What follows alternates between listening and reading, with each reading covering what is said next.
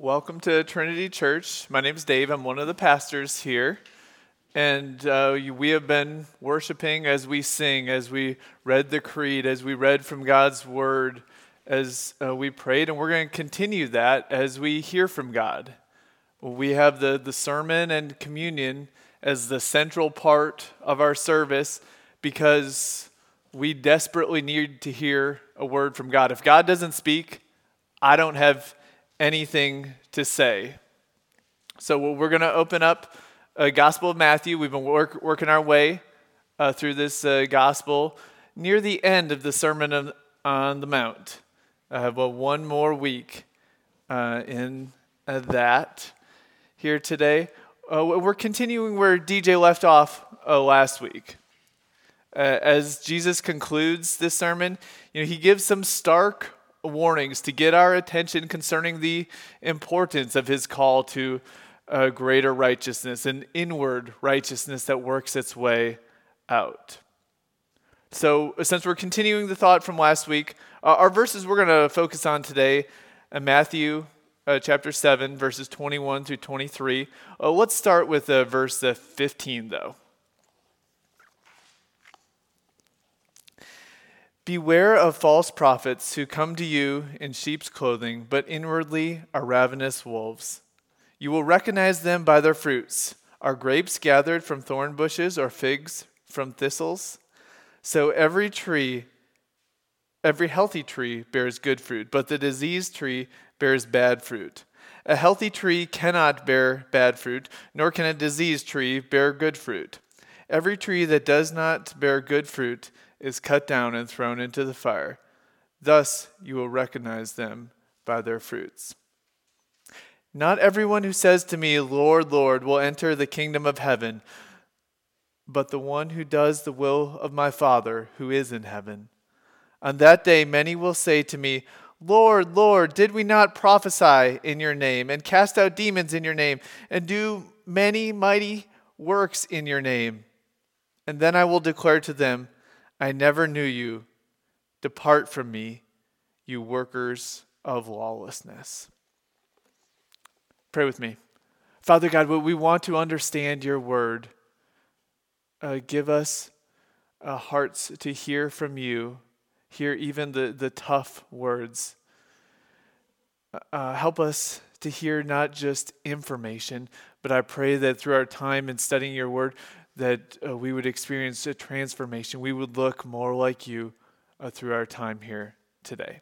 We pray this in Christ's name and for his glory. Amen. So, as we've been working our way through the Gospel of Matthew, don't worry, we got a couple more years left. So, it makes it easy. You know, sometimes you, you go to uh, gatherings and stuff and you, you forget, like, what are we actually studying in? Uh, you, you, know, we were in one book and we were in the other, and you forget, you've got a good answer um, for the next couple years. Like Mercy will probably be in first grade by the time we, or something like that, by the time uh, we, we get done with Matthew here. And we, we've seen that in the Sermon on the Mount that Jesus isn't just chucking the Old Testament, he, he's actually fulfilling it. Jesus is the fulfillment of the Old Testament, that uh, he is both properly in interpreting, and all the Old Testament is pointing to him and this uh, call to a greater righteousness that we, we've seen here today. And, and last week we talked about uh, false teachers and the fact that we'll know them by their fruits. And by the way, if, if you'd like a listening guide, you can lift, lift your hand up. I won't leave Alex back there for the entire sermon. Lift your hand up if you'd like a listening guide. There's a place to take notes. If you miss a point or two, you've got those on there too. But these uh, false teachers, uh, they don't just announce themselves as uh, false prophets. Instead, they, they speak good Christianese. They do all the seemingly right uh, stuff. They're often very charismatic and just generally nice. But their fruits you know, reveal that inwardly they are ravenous wolves. That's why we need to beware, be vigilant of them. You know, today we're, we're going to continue on that uh, a false prophet theme. Some have called this a false disciple, but really it's the same people, the same type of person that it's describing as last week. And we're going to learn that there's a lot at stake, as in heaven and hell. So, so while you're probably reading this passage, particularly verses 21 through uh, 23, it's talking about, you know, judgment and judgment day and standing before Jesus. You probably can't help but uh, think of situations you can liken it to in your life because none of us have stood before Jesus on, on the last day in judgment. That, that's a pretty foreign concept for us. We don't really have a lot to grasp onto and say, oh, that, I, I know exactly what that's gonna, gonna look like. You know, we haven't experienced the final day before the judge of all. We have information in Scripture about it, uh, plenty of it, but, but we haven't seen it yet. It's still very conceptual. And, and to make it more concrete, we uh, attach situations we see in our lives of to liken it to. It, it's kind of like um, my, my girls, we're, we're going to Florida here in a couple weeks. Well, they've never been to Florida. They've never been to any beaches in Florida. But when I ask them what they think it's going to be like, they're likening it to, well, they've been to uh, Myrtle Beach. They, they've been to a beach uh, outside of Chicago last year. And they're using that experience to kind of project on this is what I should expect. This is what it, you know, probably will be like, some similarities. Of course, you know, they get some things wrong. They're all about having the Froot Loops on the beach, which doesn't always go together. But um, you, so when you think about this passage, uh, one uh, situation I was drawn to was like, is this like that situation you remember about a year and a half ago uh, that uh, United passenger being uh, dragged off a plane? Remember that one where the you know the video went viral and there's these security officers uh, dragging the guy off the plane because you know there were more people that needed to get on the plane than uh, seats. And you know, the obviously it was a PR nightmare uh, for them, and you know, a lot of things involved in that. But he thought he was going from O'Hare to Louisville that day in that plane, and, and he made it onto the plane. But uh, to his surprise and horror, uh, he was certainly not. Is that what this passage is like, or uh, you know, I've been working a lot at the hotel, and th- there are many reasons people may show up at the hotel, but they might not be staying there. You know, they might have missed the 45 different signs and are actually have a reservation at a, another hotel. You know, they um, they could have booked the wrong date, and we're, we're sold out. Like you're not you can be staying somewhere, I'm sure tonight, but it, it's not not going to be here. It you know it could be our fault. It, not that it, this ever happens, but you know, a toilet could have overflowed and went down to the first floor, and, uh, and not make those rooms uh, sellable for the night. There, there's all kinds of reasons. You know, they uh, could think they're, you know, walk in that door and they are convinced that they're going to spend their night at the hotel, but for one reason or another, uh, they they are not. So, so is that as we work our way through our passage, through the passage, think about it. Do these situations actually reflect what's what's going on here in the the text, where um, they say, "Lord, Lord, have we not done all these things in Your name?" But Jesus casts them out, saying, "I never knew you. Depart from me, you workers of lawlessness." Obviously, much more is at uh, stake. This is a much more important scale than where you're going to uh, spend a night, what flight you're going to take. So well, let's work our way through the passage, uh, starting with Not everyone who says to me, Lord, Lord, will enter the kingdom of heaven, but the one who does the will of my Father who is in heaven. So, Lord, here, uh, that, that word uh, could be used in this day and age as a uh, word of respect, kind of like sir. Uh, but here it seems to involve uh, at least a partial uh, acknowledgement of Jesus as master, Lord, King of one's life. It's, it's been used uh, once uh, in this gospel up to this point, but will be employed uh, five times as we, we get into the next chapter, chapter 8. At the very minimum, you know, those who uh, call Jesus Lord have significant engagement with him. And there, there seems to at least be a claim that he has some sort of authority over them. That, that's how Matthew uses it in his gospel. It's often on the lips of Jesus' followers. You know, by using this word, you know, one is at least claiming to have some sort of relationship with, with Jesus, at least giving the appearance of professing some sort of allegiance to him. This is the right Christian jargon. It's meant to sound convincing. Similar words to what true followers of Jesus uh, would use. And I'm not here to say it's wrong to call Jesus Lord. That has been the uh, historic confession of the church all throughout the ages. He is our Lord, He is our Master, He is our King. We find here, though, it's just insufficient and not determinative of one's true relationship with Him. And that says, enter the kingdom of heaven. Look how that is contingent on obeying the one, the Father, who is in heaven. This faith produces works. Uh, these works aren't all that flashy. It calls them uh, here, they are obedience to the Father, uh, plain and simple. Most aren't going to be impressed by this. More on that to come. But on that day, many will say to me, Lord, Lord, did we not prophesy in your name and cast out demons in your name and do many mighty works in your name? Let's take a step back here and not miss the assumption here. It's not stated. That's why it's so good. It, who, who is the judge? And that leads us to our, our first truth from this passage we cannot miss that Jesus is the judge on the final day. You, see how it's just assumed. He doesn't argue it, he, he doesn't uh, draw out a big, long argument for it. No, it's just assumed that Jesus is this judge on the final day. And, and Matthew, as we work our way through his gospel, later on, he's going to unpack this in uh, far greater details. We move to, uh, say, Matthew chapter uh, 23.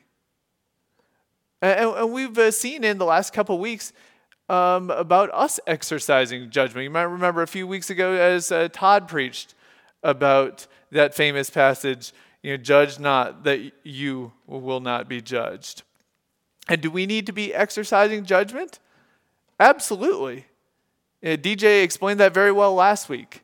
If they're, they're calling Jesus Lord and doing uh, great Christian deeds, the assumption is here that the, the people who are doing this, that they're at least a part of the church in some way related to the church. They uh, attend at the very minimum. And we need to be discerning and vigilant, understanding uh, that if a false teacher were in our congregation, you, would they probably be bringing the Book of Mormon to community group and pulling it out and like, hey, I, I had a word from Jesus this week. Let me read it to you. Probably not. Probably a far sneakier uh, than that. That the person would probably sound very Christian, very uh, charismatic. You'd be drawn to them. If uh, that was person was going to encourage you to depart from the moral imperatives of Scripture, they probably wouldn't show up to church uh, here Sunday morning dressed like they just got off a shift at the PT's downtown. It's, they're going to be a lot tougher to spot than that. And we know this was an issue in the early church. You know, think of stories like in Acts 5, Ananias and Sapphira. They looked really good. They were selling their property and giving the money to the church. I mean, that, that doesn't sound like this is the bad apple, a false prophet, a, a false follower of Jesus. Uh, Paul has to tell the believers in Galatia that even if an angel from heaven, okay, so that looks pretty good, and I bet you an angel from heaven sounds awfully convincing. Even if an angel from heaven, or if Paul himself switches his message and comes preaching a different gospel, what does Paul say about him? Let that person be accursed. We are called to be vigilant, but the good news is we, we know that Jesus is the judge on the final day. This, this is radical. Jews reserve the, the right, this right for to God and God alone. And here Jesus is saying that it's his prerogative. He doesn't argue it, he just assumes it. We see in, in verse uh, 23, it's about who Jesus knows. And, and this is uh, far from a question of his omniscience that the person just hasn't had an introduction to Jesus or something like that. All, all, throughout Scripture, from the Old Testament into the New Testament, this idea of knowing is far more than just uh, head knowledge or, or, or, reciting some facts. That it, it's about having an intimate relationship with, closeness of relationship of God and his people.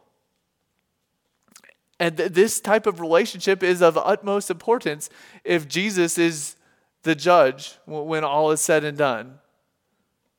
Uh, to not be known by Jesus doesn't mean one just needs to, to meet him, need to, you know, introduce, get to know, know the person's name. It means one doesn't have a relationship with him other than a relationship that will experience his wrath, as we see here. Uh, think about this truth for a minute. We often uh, for, forget this in a world where uh, Jesus is minimized, people cuss in his name. It, it's hard to see people in our world even under all that much uh, authority to anyone. But, but just wait. On, on the final day, the person on the throne with all the authority is Jesus. Are you awed by him today? Does that make you want to worship him more passionately? It should. Am I longing for the day when Jesus will make everything right? We, we recognize in our world signs of brokenness all around us, and this is not the way God designed it to be. We, we, see, we, we see good things that God is working, but we, we see how sin ha- has messed up this world. And we should long for the day when Jesus will settle all wrongs, make everything right. That, that's very encouraging news on days when everything uh, seems to, to go wrong. If you're not a Christian here today, the idea that Jesus will be judge and is the judge on the final day is not a comforting thought. It wasn't designed to be. It should freak you out. Jesus isn't fooled by good talk. He isn't going to just let every, everything go, everyone do what they want to do. Understand that, that He is the judge, so, so don't be deceived that you can't, thinking you can make your own rules and follow what pleases you the most. Everyone will stand before Jesus in the end. Consider that. And these people are coming to Jesus proclaiming that they prophesied, cast out demons, uh, did mighty works in his name.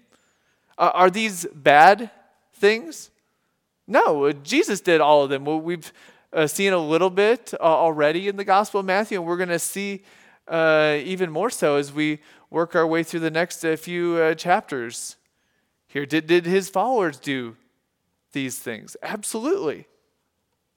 So, so what's the issue? What's the, the beef here? It, again, these works are not determinative of true faith. We're not against any of this, but we understand that the devil is a very good copycat. You know, how could people do these things? Well, well, they could be done out of faith and trust in Jesus, but they also could be done in one's own strength and reliance on the work of the evil one.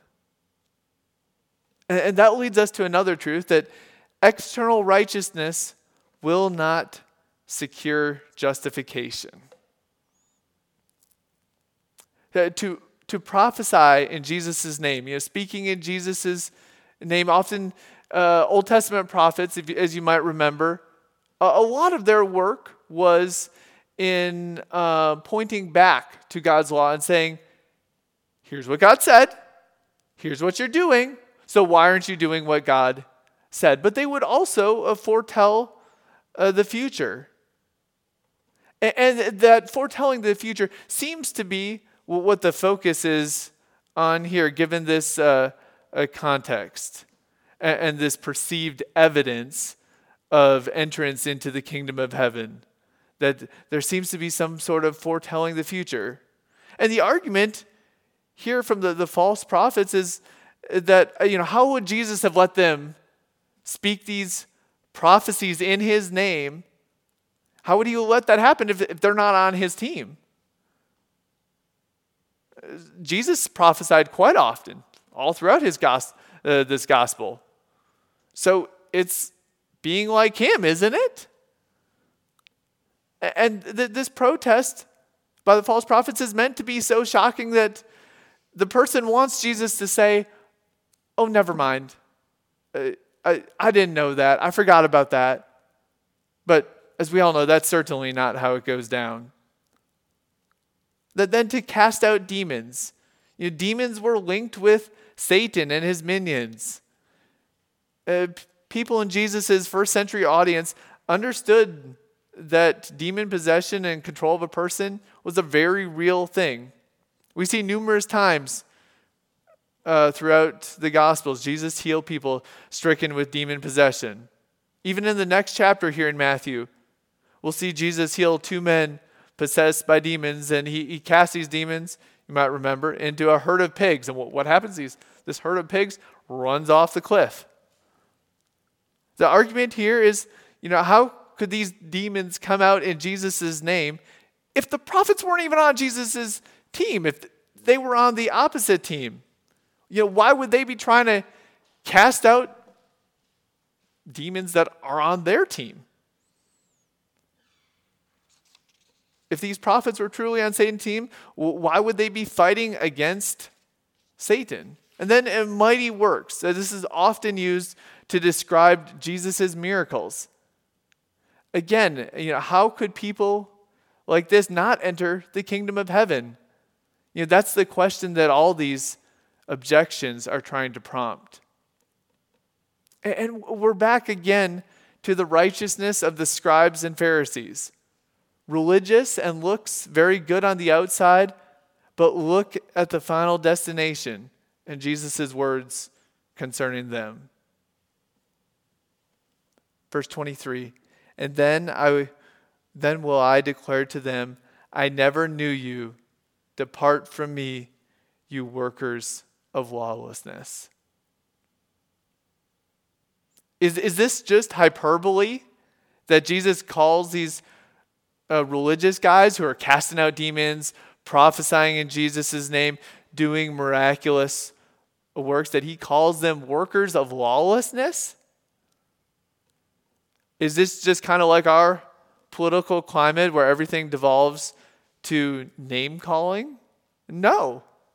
So if we believe that Jesus is right in his identification of these religious people, some of the most religious people you would have known of the day, everyone looked up to them. He, he calls them workers of lawlessness. How, how can this be the case? You know, they're casting out demons, they're healing people, they're doing all these good things. They sound like the farthest things from workers of lawlessness. But Jesus classifies uh, their external righteousness, this external righteousness of the scribes and Pharisees, as lawlessness because it in no way pleases the ruler, the, the king, the lawgiver the Lord over all. It is an affront to Jesus and his authority to think that one, by just checking a few boxes, putting on a show, could please God. That they are working for their own glory, not the glory of the one enthroned over all. it is done to subvert him, not serve him. They want to use God and use God's kingdom, not serve him and work for his kingdom. And Jesus isn't uh, putting up with that. Allison correctly asserts the spectacular and showy things that cannot but promote vanity and satisfaction in this world are far from being unambiguous boons. In no way can they be held up as testimony to faith. They do not make possible entrance into the kingdom of heaven. Judgment is not rendered according to spectacular manifestations, but according to the demands of righteousness and love and the secret matters of the heart. And th- there's one more thing we can't um, uh, miss here is that uh, Jesus quotes Psalm 6, verse 8, in his words of utter rejection. Uh, turn with me back to uh, Psalm 6.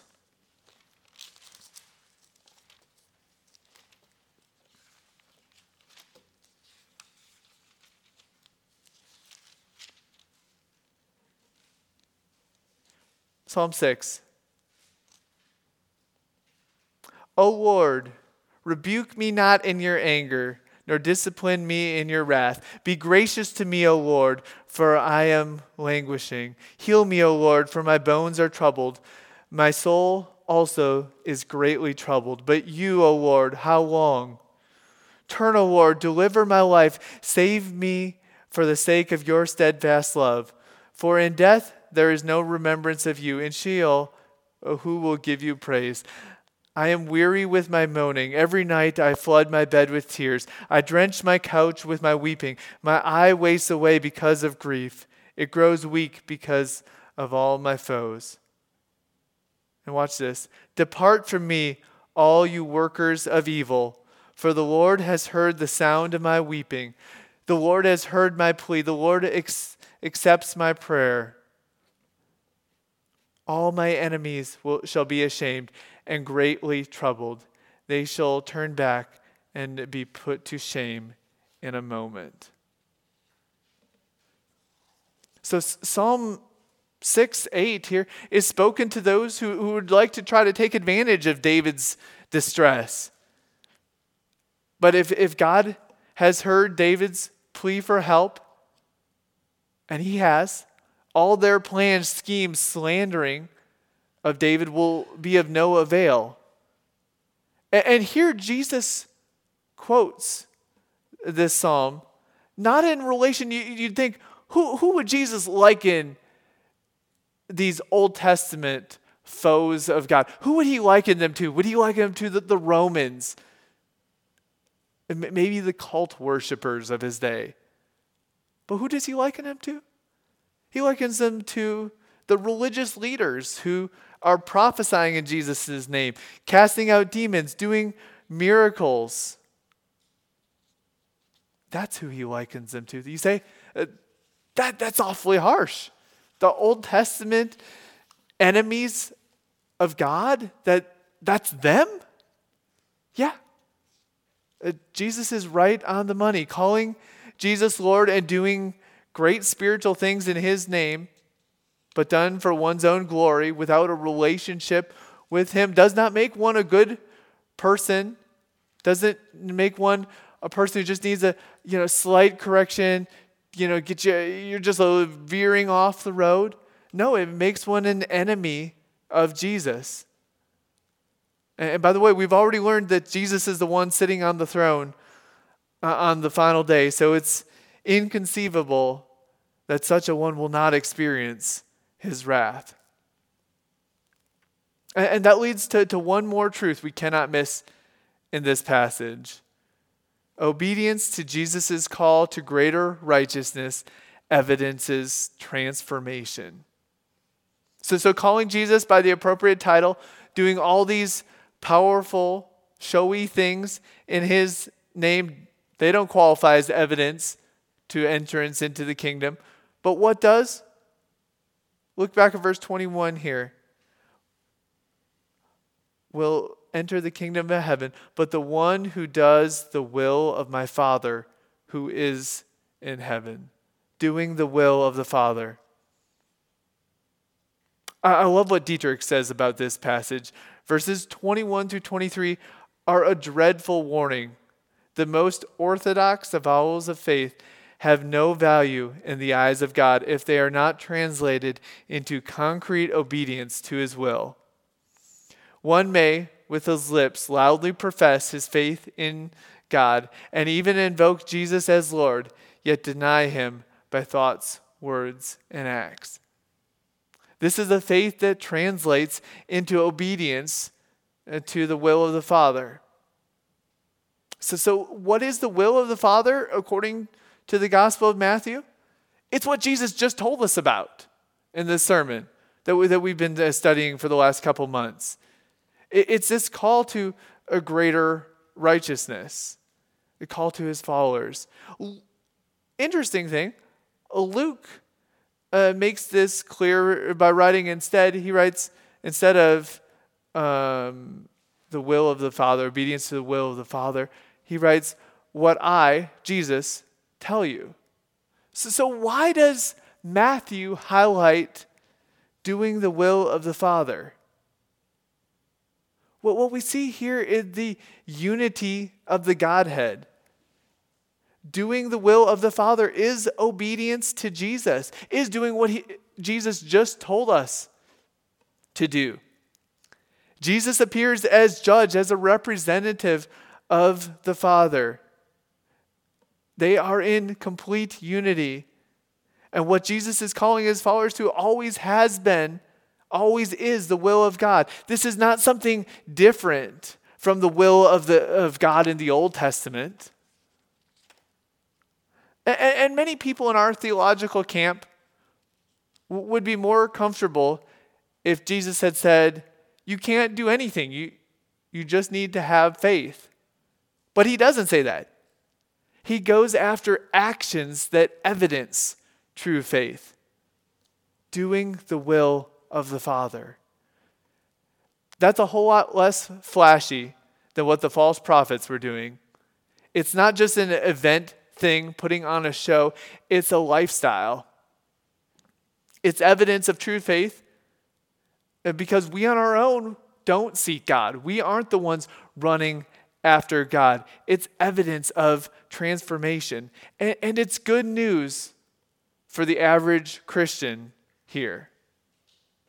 Have you ever talked to professing believers who have ridiculously crazy, very good things happening. They've, they've personally experienced uh, miraculous he- healing. Maybe, maybe their, their church is booming with a growth. They're super excited about plans of flying over across the world uh, to engage in mission work. They're being blessed uh, financially and personally by God.